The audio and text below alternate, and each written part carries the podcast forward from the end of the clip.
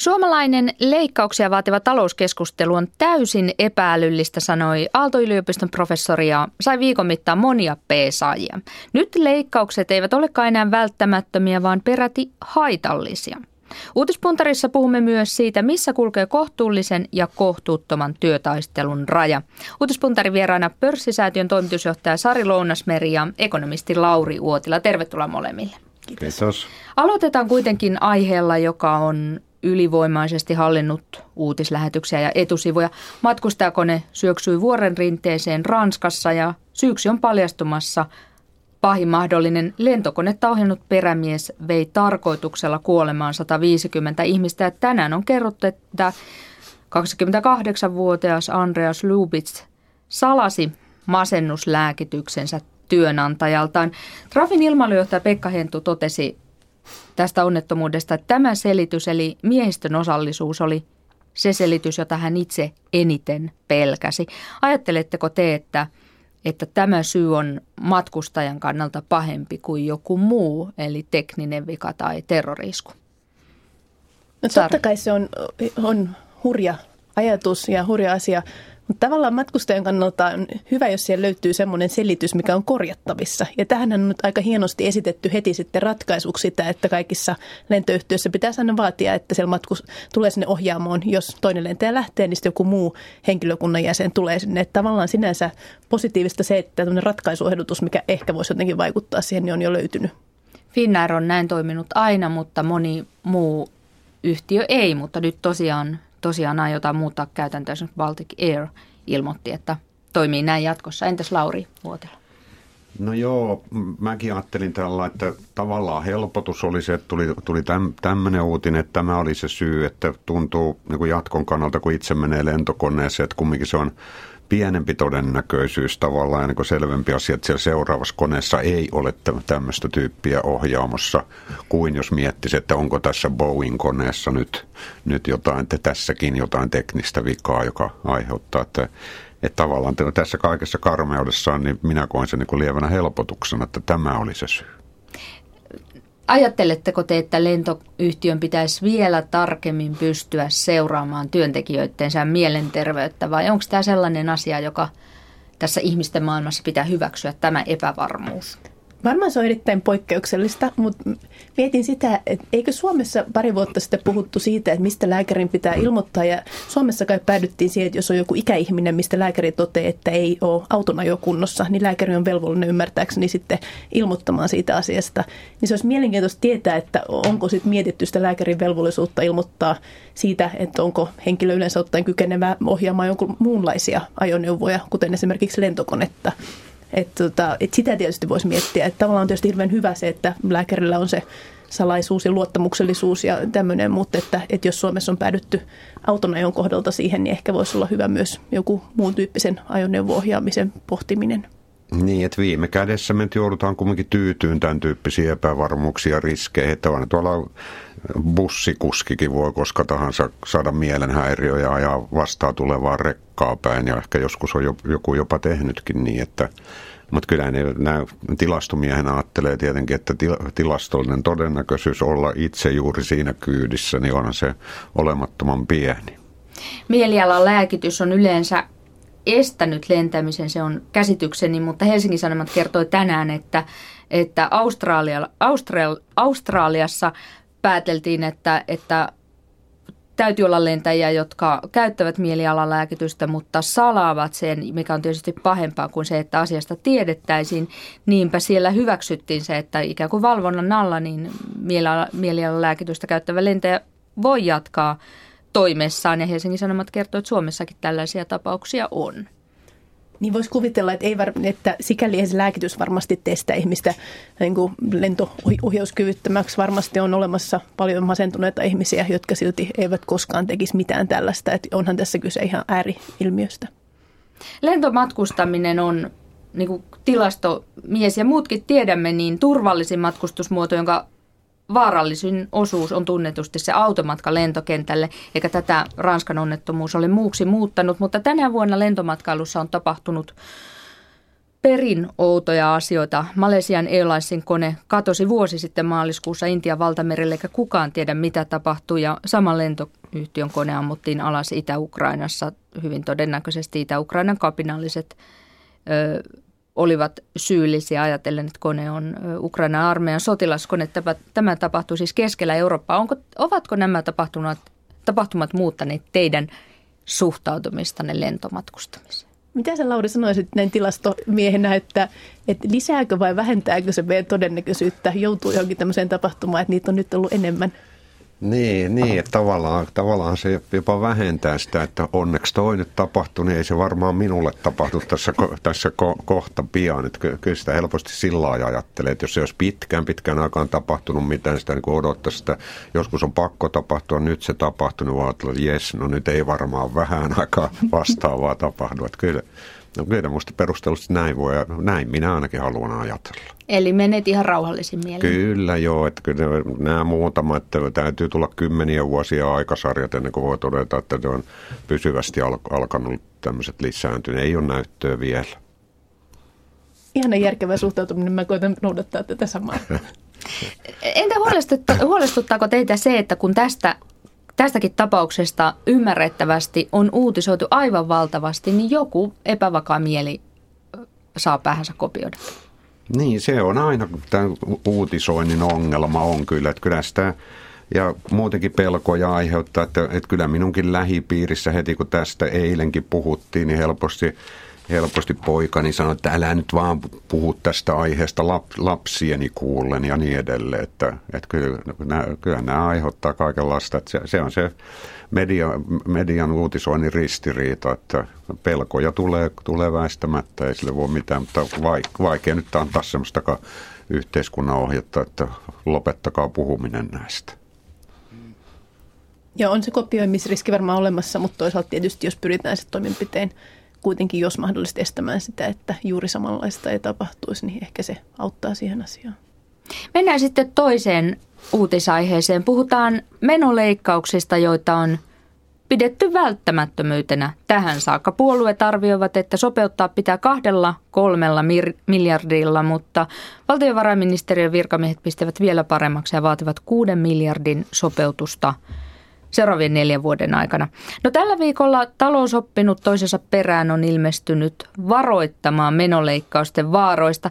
Esimerkiksi kansainvälisen kaupan professori Pertti Haaparanta Aalto-yliopistosta totesi, että suomalainen talouskeskustelu on epäälyllistä. Lauri Uotila, ekonomisti, mikä siinä niin älytöntä on tässä suomalaisessa talouskeskustelussa? No joo, kyllä talouskeskustelussa on paljonkin epäälyllisyyttä, kun sitä käy, käy poliittiset johtajat ja niin edelleen. Ei ne tunne oikein termejä, ne sekoittaa käsitteet ja ne mu- muistaa numerotkin väärin, että ni, niillä olisi paljon opeteltavaa tässä näin, että, että se, siinä mielessä on, on kyllä epäälyllistä ja ympäripyöreitä ja latteita ja mit, mitään sanomatonta. Esimerkiksi vaalipaneelit, niin on se nyt huikeeta, että sanotaan, että että kun ollaan sitä mieltä, että pitäisi saada vienti kasvamaan, niin johtavat poliitikot sanoivat, että joo, että, että meidän pitää kannustaa yrityksiä lisäämään vientiä. Jos se on enin, mitä ne sanoo, niin e, e, ei se kyllä auta vielä yhtään mitään. Joku kannustaminen tässä kertoo, millä keinoilla kannustetaan ja niin edelleen.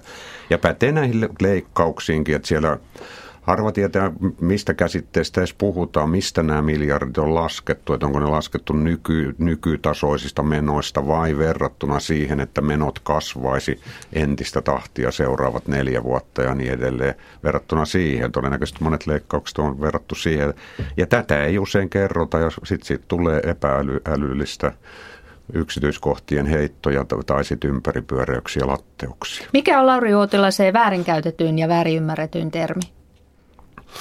No esimerkiksi tuo velkaantuminen, että sanotaan, että Suomi velkaantuu ja me olemme se kamala sukupolvi, joka jättää, jättää Suomena tuleville polville lapsille ja lapsen lapsille hirveän ta- taakan perinnöksi iso, ison kasan velkaa. No Suomihan ei ole velkaantunut vielä toistaiseksi yhtään mitään. Suomi voi velkaantua vaan maan rajojen ulkopuolelle, että se me nähdään tuolta vaihtotase ja maksutasetilastoista. Valtion talous on kyllä velkaantunut, mutta, mutta samanaikaisesti on, on saattanut kotitalouksien ja yritysten erilaiset talletukset ja rahavarat nousta. Ja Ja toinen on se, että puhutaan pelkästä bruttovelasta. Siitä on aina sönkänyt vastaan vuosikaudet, että katsotaan nyt sinne valtion kohdallakin sinne taseen toiselle puolelle, että siellä on onneksi aika paljon rahaakin siellä rahoitussaamisissa. Ei enää ihan niin paljon kuin velkaa, mutta ne tuottaa selvästi enemmän korkoja ja osinkoja ja, ja muita tuloja kuin mitä velasta maksetaan korkomenoja. Että kyllä tuo velkaantumiskäsite, niin, niin se, se on kyllä todella väärin ymmärretty. Siitä pelotellaan aivan liikaa ja, ja sitä ei ymmärretä. No onko, niin kuin ymmärsin, että Haaparanta, kun hän epäälylliseksi keskustelua kutsuu, niin tarkoittaa sitä, että tämä, tämä asia näissä keskusteluissa, että leikkaukset ovat, siis miljardiluokan leikkaukset ovat väistämättömiä – niin, no se on kyllä, ne Haaparannan sanat nyt ei ole ihan niin tarkkoja, että mitä hänkin sillä tarkoittaa, että, että helppo yhtyä siihen, että ei mitään hirveän isoja leikkauksia tehdä nyt heti tänä vuonna ja heti, heti ensi vuonna, mutta, mutta joitakin menoja on leikattava ilman muuta ja aika paljonkin, koska jotkut toiset menot kasvavat väistämättä, esimerkiksi valtion taloudessa valtion maksamat eläkkeet ja puhumattakaan, että millaisia latauksia on odotettavissa puolustusmenojen kasvattamisessa, niin silloin joitakin toisia menoja on väistämättä jo, jollain rauhallisella aikataululla Suomen maassa leikattava niin, että tulot ja menot kohtaisivat toisensa vaikkapa esimerkiksi kuuden vuoden päästä. No mitä Sari sinä ajattelit tästä leikkauskeskustelusta? No hyvä mun mielestä siinä Haaparannan puheenvuorossa on ensinnäkin on tietysti hyvä, että me käydään laajaa yhteiskunnallista talouskeskustelua. Aika usein me päädytään hirveän nopeasti yhteen totuuteen. Niin hyvä, että professorit astuu esiin ja on laajaa keskustelua. Ja musta hyvä siinä keskustelussa on myös se, että on todettu se selkeä fakta, että tietenkään säästämällä ja leikkaamalla me ei niin kuin vielä synnytetä sitä talouskasvua. Että tarvitaan eri toimenpiteet siihen. Mutta kyllä mun mielestä meillä on selvästi erilaisia ymmärryksiä siitä, että onko se ongelma pelkästään suhdanteissa vai onko meillä Suomessa jotain ihan omia rakenteellisia ongelmia. Ja mä uskoisin, että meillä on ihan omia rakenteellisia asioita, mitä meidän, niin kuin Lauri viittasi näihin, että pitää kuitenkin maksaa tulevaisuudessa eläkkeitä ja on tietty ikärakenteeseen liittyvää, niin kyllä mun mielestä meidän pitäisi miettiä niitä rakenteita, kustannusrakenteita uudestaan. Että kyllä kuitenkin taas näin niin kuin budjetointiin tottuneena, niin on se ajatus, että jatkuvasti menot on suuremmat kuin tulot, niin on tietysti huono lähtökohta budjetille, että pitäisi olla joku sellainen suunnitelma, miten ne toisaalta sitten joko menoja alennetaan tai tuloja aidosti nostetaan ja siinä pelkästään semmoinen, että me vaan päätetään, että sen kasvuprosentin pitää olla joku korkeampi, jotta se näyttää kauniimmalta, niin se nyt ei auta, että, että musta molemman suuntaisia toimenpiteitä pitäisi olla. No kannattaako kumpikaan teistä elvyttämistä velaksi? No kyllä siinä mielessä, että, että velka väistämättä kasvaa ja sen on, sen on pakkokin antaa kasvaa. Että on selvää, että tänä vuonna tulee muutama miljardi valtion velkaa lisää, on täysin selvä asia, että seuraavanakin vuonna ja sitä seuraavana, se, se on tavallaan elvyttämistä. Että se, se on todella se epäilyllinen kommentti, että, että, että velanotto mukamas, uuden velanotto pitäisi nyt lopettaa. Se on täysin mahdotonta, kun valtion vuos, vuositalo tasolla niin valtion menot on jotain 55 miljardia pyöreästi ja, ja tulot on 6 miljardia pienemmät, niin ei voi kerralla 6 miljardia leikata ja toivoa, että, että, se, että tulot pysyisi edes ennallaan. Niin, niin kyllä se, semmoista elvyttämistä ilman muuta pitää harrastaa. Ja naivi kommentti sinänsä se, mutta mitä aina täytyy kannattaa, että niin sanottua täsmäelvytystä totta kai, että täytyy jotain tärkeää rautatietä tai maantietä tai siltaa rakennella kyllä näinäkin aikoina. Ja homekoulut ja homepäiväkodit totta kai heti kuntoon, makso mitä makso.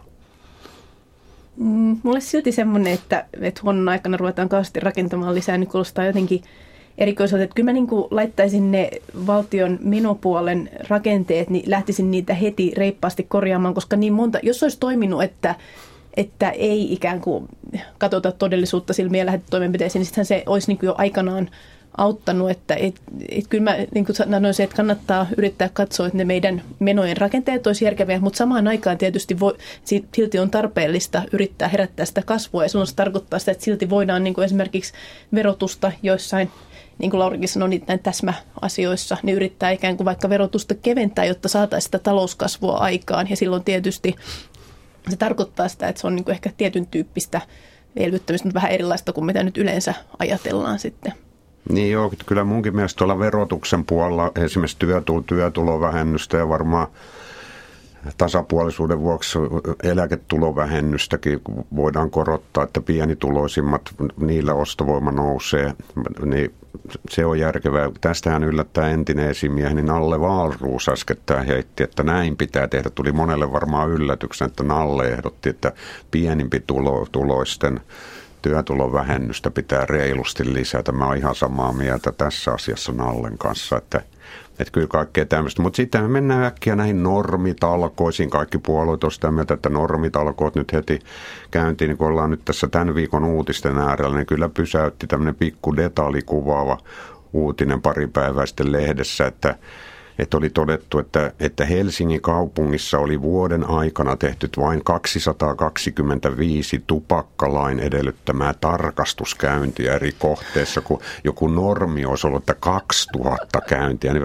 pitääkö Helsingin kaupungin palkata lisää tyyppejä, jotka kiertelee tuolla katsoa, että haiseeko täällä tupakan savu? Palanen käryä.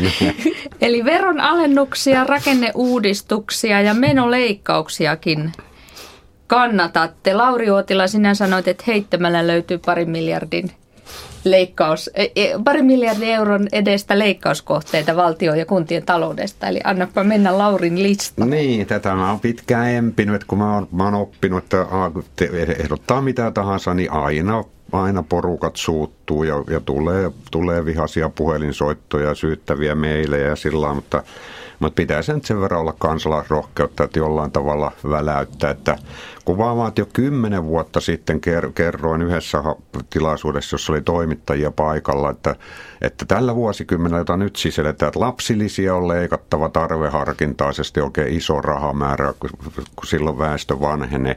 No johan siitä yksi toimittaja meni eduskuntaan kameransa kanssa ja sanoi, että Sampopankin pääekonomisti ehdotti lapsilisiä leikattavaksi. Oletteko samaa mieltä? No ei kukaan ollut samaa mieltä ja hirveän vihaisia soittoja ja kaikki. Mutta nytkin mä oon sitä mieltä, että, että lapsilisinkin, joka on puolitoista miljardia euroa joka vuosi jaetaan kansakunnalle lapsilisiä, niin ei muuta kuin kansalaiset e-, eri tuloluokkiin jaetaan. Se löytyy tuolta tietokannoista ja jaetaan vaikka, vaikka neljään tai viiteen tuloluokkaa ja joku yksi tai kaksi ylintä tuloluokkaa lopetetaan kokonaan niiltä lapsilisät ja alim, alimpaa luokkaa voidaan vaikka vähän lisätä niitä ja keskeltä vähän leikata ja sillä napataan 500 miljoonaa valtiolle, otetaan siitä puolestatoista miljardista kolmannes pois valtiolle. Mutta hirveä huuto tulee tästäkin. Se on no se. Heitäpä, heitäpä vielä toinen. No toi, mikä niin todella, hu- todella tunnepitoinen ja todella isoista rahoista, että puolustusmenojahan tässä aiotaan ihan, ihan järisyttävästi nyt lisätä ja ostaa, ostaa todella isolla miljardimäärällä muutaman vuoden päästä u- uusia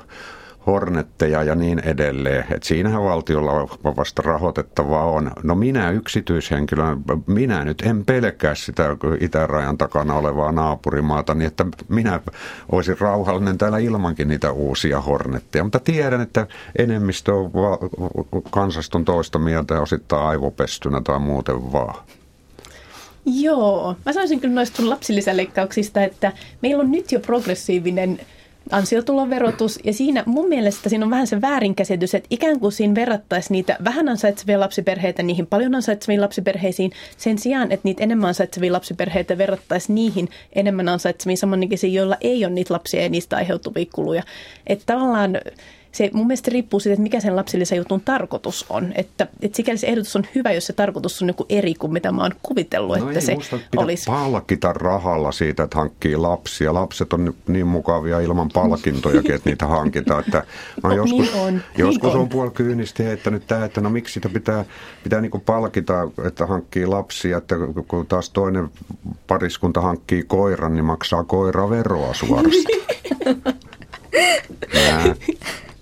No lyhyesti kysy vielä tuota, tästä peru, oikeastaan mistä lähdettiin liikkeelle, eli tästä leikkauskeskustelusta, kun, kun leikkauksia on pidetty niin kuin välttämättöminä ja sitten yhtäkkiä niitä pidetäänkin vaarallisina, niin mistä, mistä perusasiasta taloustutkijat ovat eri mieltä, kun he päätyvät näin erilaisiin johtopäätöksiin siitä, että miten nyt tulisi toimia?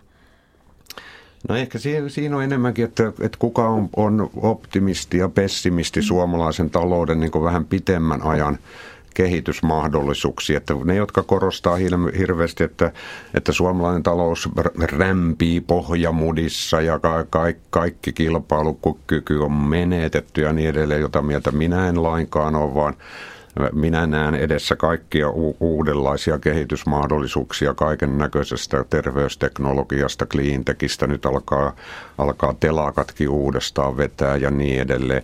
Niin, niin silloin, jotka uskoo, että näin tästä päästään eteenpäin hissukseen muutaman vuoden päästä kunnolla vauhtiin, niin, niin, niin silloin ei tule ehdottaneeksi niin radikaaleja leikkauksia. Mutta ne, jotka on pessimistisiä, että ei tämä Suomi pärjää jatkossakaan, niin ne, silloin ymmärrettävät, että ne sanoo, että nyt on pantava heti tulot ja menot tasapainoon.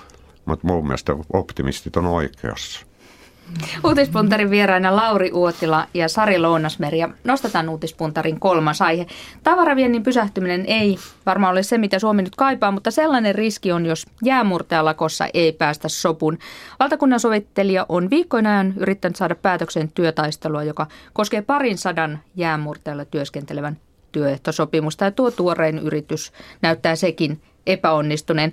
Kierrokset työtaistelussa kasvavat, sillä Merimiesunioni ja Konepäällystön liitto uhkaavat kiirastorstaina viikon päästä alkavalla tukilakolla, joka jättäisi satamiin kaikki Suomen lipun alla kulkevat rahtilaivat. Ja lehtien pääkirjoituksissa kyseltiin tällä viikolla sekä kohtuuden että järjen perään. Onko teidän mielestänne tämänlaisella tukilakolla uhkaaminen tässä tilanteessa kohtuutonta?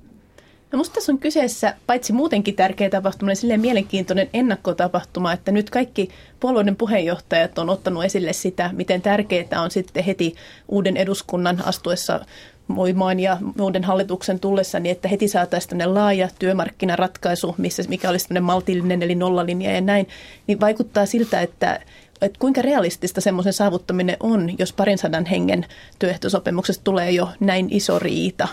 Eli se, että jos meillä nyt se poliitikkojen hahmotteleva tulevaisuus tähtää siihen, että työmarkkinajärjestöt yhdessä sopii jotain maltillista, niin se ei näytä ehkä ihan hyvältä senkään kannalta. Poliitikolla on ylioptimistinen käsitys työmarkkinoiden sopimiskyvystä. Ilmeisesti ehkä. Että tota, et, et siinä mielessä aika yllättävää kuitenkin, että et on tämän verran – joka voisi vaikuttaa parisataa henkeä pieneltä porukalta ja siinä kuitenkin sitten keskeytetään Suomen vientiä, niin en tiedä, että onko sitten helpompi sopia semmoisista isommista, suurempaa joukkoa koskevista asioista.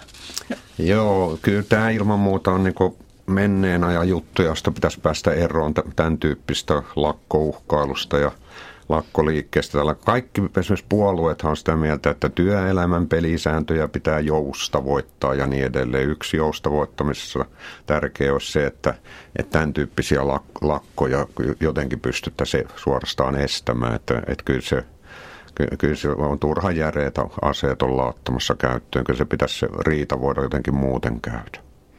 Suomen viennistä 80-90 prosenttia kulkee meritse ja siitä kolmannen Suomen lipun alla. Ja tuo kaikki siis pysähtyisi, jos, jos tämä lakonuhka toteutuu. Joo, ja, ja jälleen kerran ollaan, niin kuin on oltu ennenkin, niin, niin, niin kuin kiusallisessa suhdannetilanteessa tämän asian kannalta, kun juuri on pieniä toiveita, merkkejä siitä, että ehkä tämän vuoden tästä eteenpäin alkaa vie, se vienti pitkästä aikaa kääntyy pieneen nousuun, niin siihen jos tulee tämmöinen takaisku, joka joka vähäksi aikaa niin sulkee sitä ulkomaan kauppaa. Ja, ja sitten siellä on se mainevaikutus, että kun neuvotellaan isoista kaupoista, niin luotetaanko meihin ulkomailla, jos me saadaan taas tämmöinen lakko, lakkoherkän maan maine. No työntekijät varmaan sanoisivat tähän, että työnantaja ei suostu mihinkään, ellei järeästi uhkaa. Niin, no joo, vaikea sanoa, kun ei, ei ollut mukana neuvotteluissa. Onko lakkoilu teidän käsityksenne mukaan Suomessa liian helppoa ja halpaa?